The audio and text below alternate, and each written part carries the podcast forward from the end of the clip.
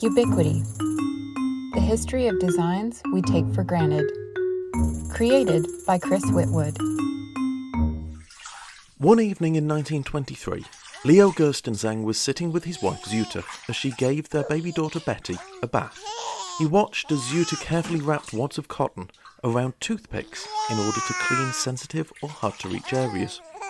Gerstenzang later recalled joking to his wife that she needed an extra pair of hands as she tried to balance the lively infant. But what if the baby moved suddenly and hurt herself on the sharp point of the cocktail stick? What if she got a splinter? What if the cotton fell off and got stuck in the baby's ear or nose? An idea began to form in Gerstenzang's mind. If only there was a product that did the same job but could be bought ready to use without the need to tediously attach cotton wads one by one, and without the risks posed by cocktail sticks. Thus, the cotton swab, or cotton bud as it is in British English, was invented. At least that's one story. As with many products that become ubiquitous, the story of their origin is unclear, anecdotal, and sometimes contradictory. Gerstenzang had been born into a Jewish family living in Warsaw, which was then part of the Russian Empire, but had emigrated to Chicago in 1912. In the aftermath of the First World War, Gerstenzang returned to Poland as a representative of the humanitarian American Jewish Joint Distribution Committee before travelling back to become a United States citizen and moving to New York to start a family. It was here that the bath time anecdote took place. Yet the first patent for a cotton swab design was actually filed in 1925 by Hazel Tietjen Forbis, who manufactured them in her home.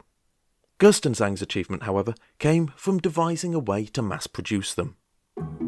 He established the Leo Gerstenzang Infant Novelty Company and purchased an assignment of the patent from Forbis, selling boxes of 60 swabs for 25 cents.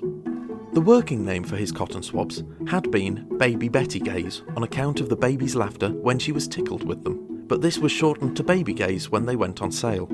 In 1926, the name evolved further to become Q-Tips Baby Gays, the Q standing for quality, as well as, according to some, the initials being a play on the word cutie, before the latter part of the name was dropped altogether. Some products are designed in such a way as to fulfill a very specific function. Its purpose and method of use are obvious. There are, for example, a limited number of ways in which a seatbelt can be practically used. Other products are more versatile.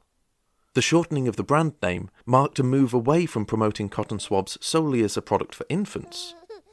This broadened the market. Now they were not just a necessity in the nursery, but also indispensable on the dressing table for applying and removing cosmetics. Sales increased. By the 1950s, Hollywood makeup artists were celebrating cotton swabs in booklets such as Lessons in Loveliness with Q-Tips. As of 2020, 1.5 million disposable cotton swabs are produced every single day.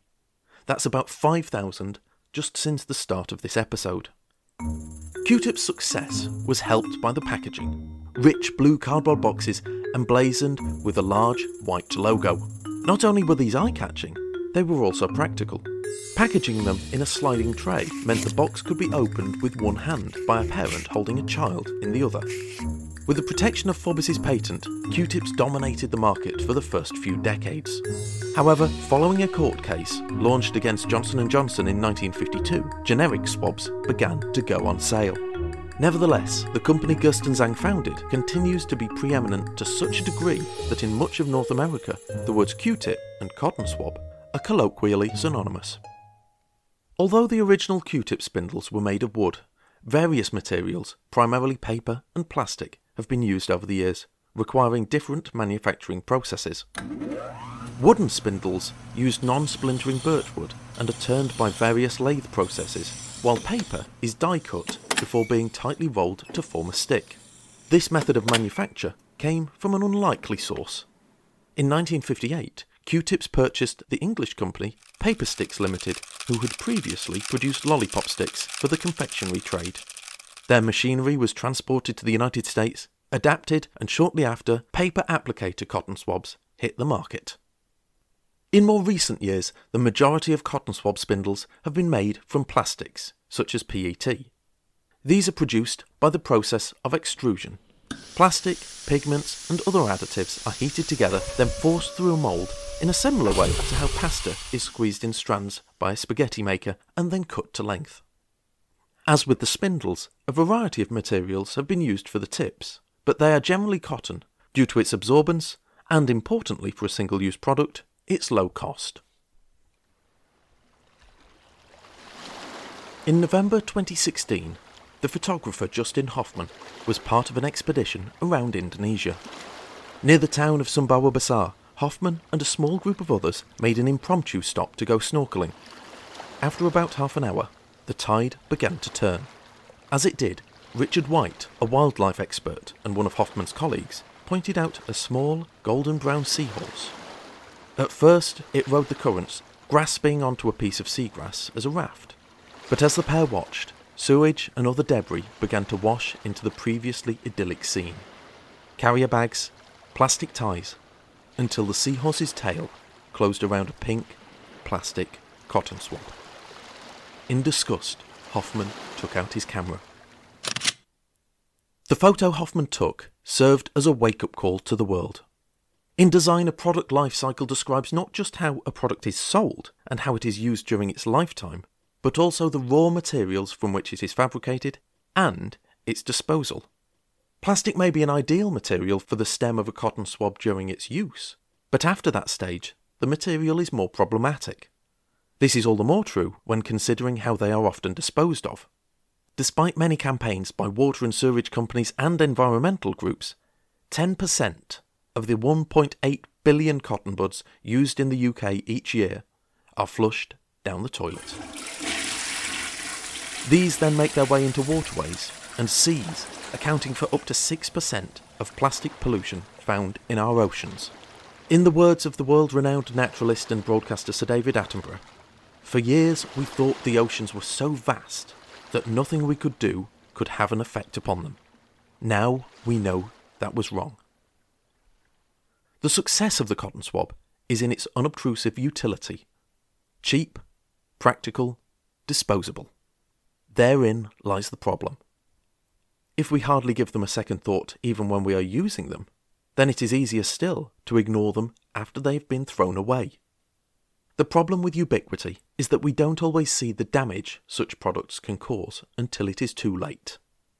The consequences of disposable single use plastics are now becoming appallingly apparent.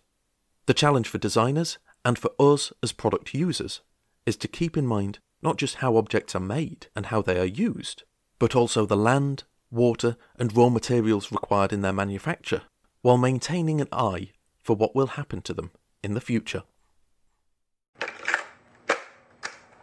Thank you for listening to Ubiquity, the history of designs we take for granted. Please like and subscribe wherever you get your podcasts. You can also follow the series on social media using the handle ubiquity underscore pod on Twitter and Instagram, or search Ubiquity Podcast on Facebook. All episodes will be available on YouTube. Please leave a like and a comment, as I'd love to hear your feedback and your ideas for future episodes. If you want to support the podcast financially, or just say thank you, please visit the Ubiquity Podcast Patreon at patreon.com forward slash ubiquity underscore pod. Patrons will also gain access to all of the scripts as episodes are released, and will be able to vote on subjects for episodes in upcoming series. I hope you enjoyed this episode, and thank you once again for listening.